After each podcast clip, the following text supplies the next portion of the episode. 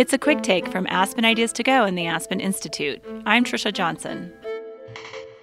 Today, when you think of global security threats, terrorism, conflict, and cyber attacks may come to mind. Public health leaders say the COVID 19 pandemic is also a worldwide threat. In Quick Take, we surface an insight, story, or fascinating idea worthy of your attention. Often under five minutes, never more than 10.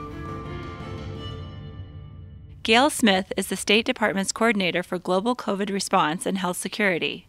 She's in charge of the government's efforts to send surplus COVID vaccines to countries in need.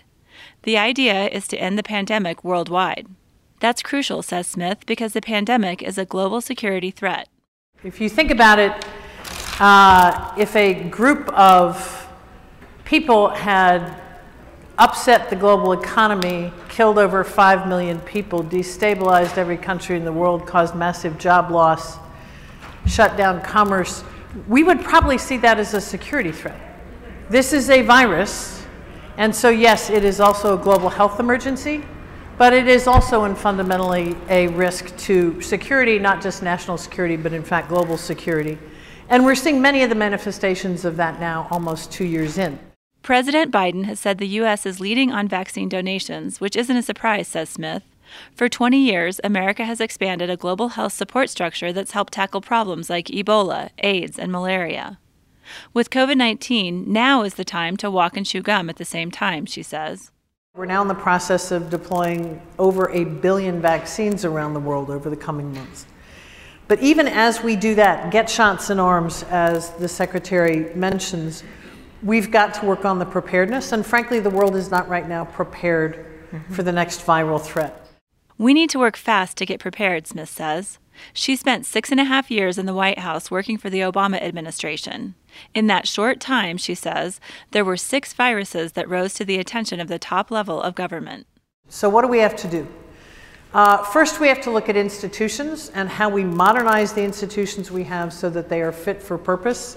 That means a degree of agility, it means expertise, it means being fully financed. Second, we've got to look at norms. Uh, are there some new norms that may be necessary? I think many were surprised at the position the president uh, and the U.S. Trade Representative took in supporting a temporary TRIPS waiver. Uh, this is an extraordinary moment. We've got to look at extraordinary steps like that. Third is the financing.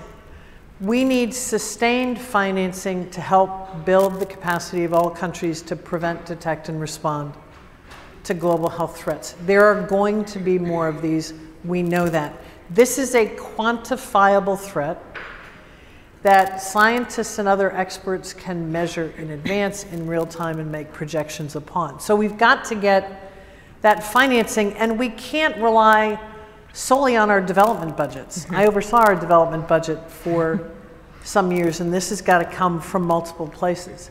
Lastly, we've got to think about how does the world govern itself in the face of a threat like this?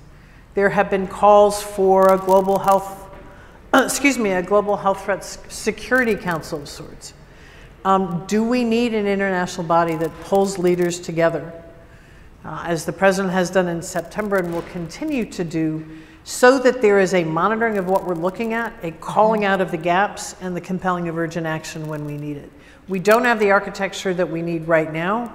We're very committed to, as I say, working in real time to stop this pandemic, but also laying the ground for the architecture that we're all going to need in this country and around the world.